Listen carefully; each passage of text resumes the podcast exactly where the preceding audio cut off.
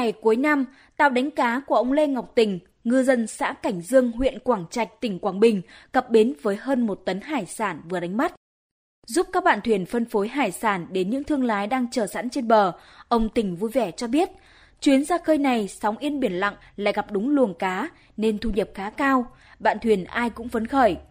Vậy nhưng, nghề biển lắm rủi ro bất chắc. Như chuyến biển tháng trước, tàu cá của ông bị hỏng máy giữa biển khơi, đúng thời điểm cơn bão số 8 vào Biển Đông. May mắn, các anh cảnh sát biển đã vượt sóng to gió lớn, kịp thời hỗ trợ.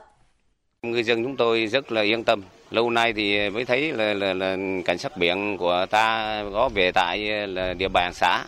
để là tuyên truyền để ngư dân yên tâm là bám biển và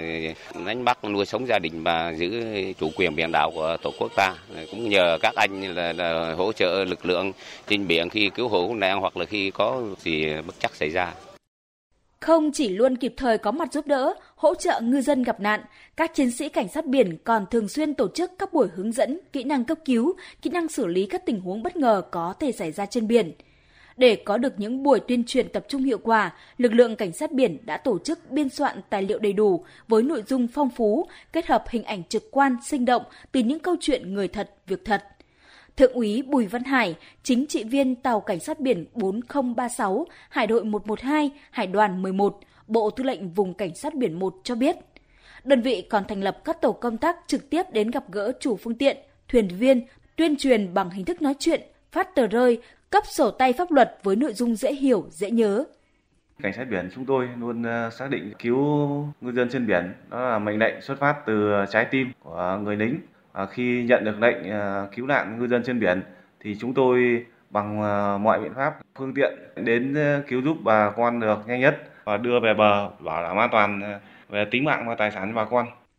Làm tốt nhiệm vụ hỗ trợ ngư dân vươn khơi, lực lượng cảnh sát biển còn có vai trò quan trọng trong việc giữ gìn an ninh trật tự, phòng chống và ngăn chặn các hành vi buôn lậu xuyên biên giới trên đường biển,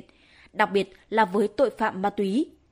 Khi dịch bệnh COVID-19 diễn biến phức tạp, những chiến sĩ cảnh sát biển cũng là lực lượng tuyến đầu trên mặt trận phòng chống dịch bệnh. Bằng nhiều biện pháp tuyên truyền, ngăn chặn xuất nhập cảnh trái phép, lực lượng cảnh sát biển đã cùng ngư dân tạo nên phòng tuyến vững chắc phòng chống dịch bệnh trên biển – Thượng tá Nguyễn Văn Hiển, Phó Chính ủy Bộ Tư lệnh Vùng Cảnh sát biển 1 cho biết. Thì chúng tôi cũng đã phối hợp cấp ủy chính quyền và các địa phương tuyên truyền và tặng cả các cái ờ, vật dụng để dùng cho phòng và chống dịch ờ, Covid-19 và ở trên góc độ chức trách nhiệm vụ thì chúng tôi vẫn duy trì thường xuyên các lực lượng trực các điểm chốt ở trên biển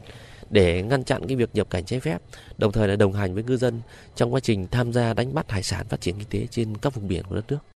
Trong năm qua, dù chịu ảnh hưởng của đại dịch COVID-19, nhưng chương trình Cảnh sát biển đồng hành với ngư dân vẫn được Bộ Tư lệnh Vùng Cảnh sát biển 1 thực hiện hiệu quả tại nhiều địa phương trong cả nước, trao hơn 1.000 xuất quà, mỗi suất trị giá 1 triệu đồng cho những gia đình ngư dân gặp khó khăn do ảnh hưởng của đại dịch, tặng 2.000 lá cờ tổ quốc cho ngư dân, tặng 140 xe đạp cho học sinh nghèo vượt khó và 5 căn nhà đại đoàn kết với trị giá trên 300 triệu đồng.